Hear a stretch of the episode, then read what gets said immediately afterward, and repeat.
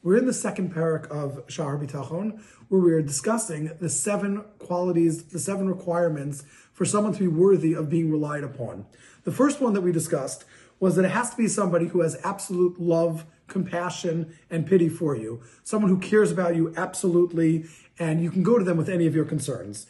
The second one we discussed was it has to be somebody who is attentive to your needs and who is looking out for you and is never going to slack off and not take care of you. And even in times when they're not going to be so thrilled with you, even in times when you're not necessarily worthy.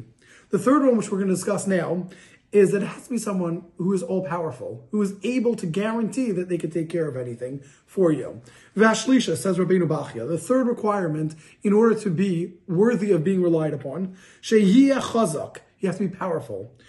Lo yuntzach ba'asher hu chafetz, that no one could overpower this person, this being, in that which you want. So I want something done for me who I'm turning to and who I'm relying upon is someone that can get it done without anyone being able to prevent them. No one can stop and hold back or prevent my request from being fulfilled.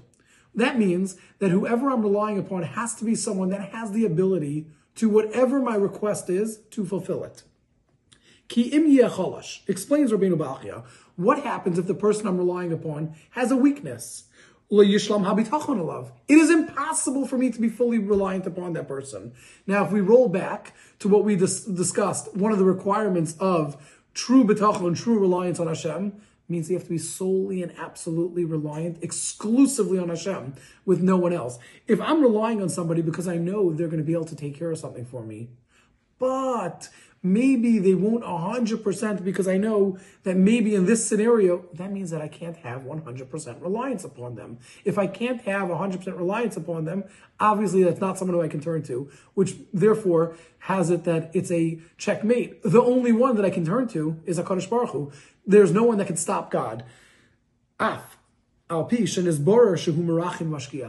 though I understand, you've proven to me and I have clear clarity that you do care about me, which was step number one. You love me, you care about me, you'll want to take care of everything for me. Not only that, you're mashkiach, which is the second one. You're constantly paying attention to me. You'll fulfill all my needs. But if you can't do it, it doesn't help. Just because you want to do something for me, when a child turns to a parent and asks them to do something, the parent can love the child to unlimited unlimited amounts. The parent can want to do something for the child. The parent can have every single positive intention and well-meaning. But if you can't actually accomplish it, it doesn't do justice and it doesn't get you there. I can't be fully reliant upon you if you can't actually get me across the finish line.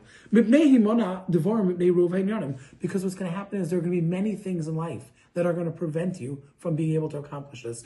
Someone may want something that the other party can't give to them for fruition. Maybe it's a health thing. Just if someone, God forbid, is sick, it, you could love them all you want. You could care about them all you want. You could be paying attention to them and watching them, but you can't physically solve that ailment then you're not able to help them. The Chasher Yiskatsu Shalosh Midos Eila. Says Rabbeinu Bachya, what if I have all three of these that we've discussed so far? I love you, I care about you, I'm always watching over you, and I have the power and ability to do it.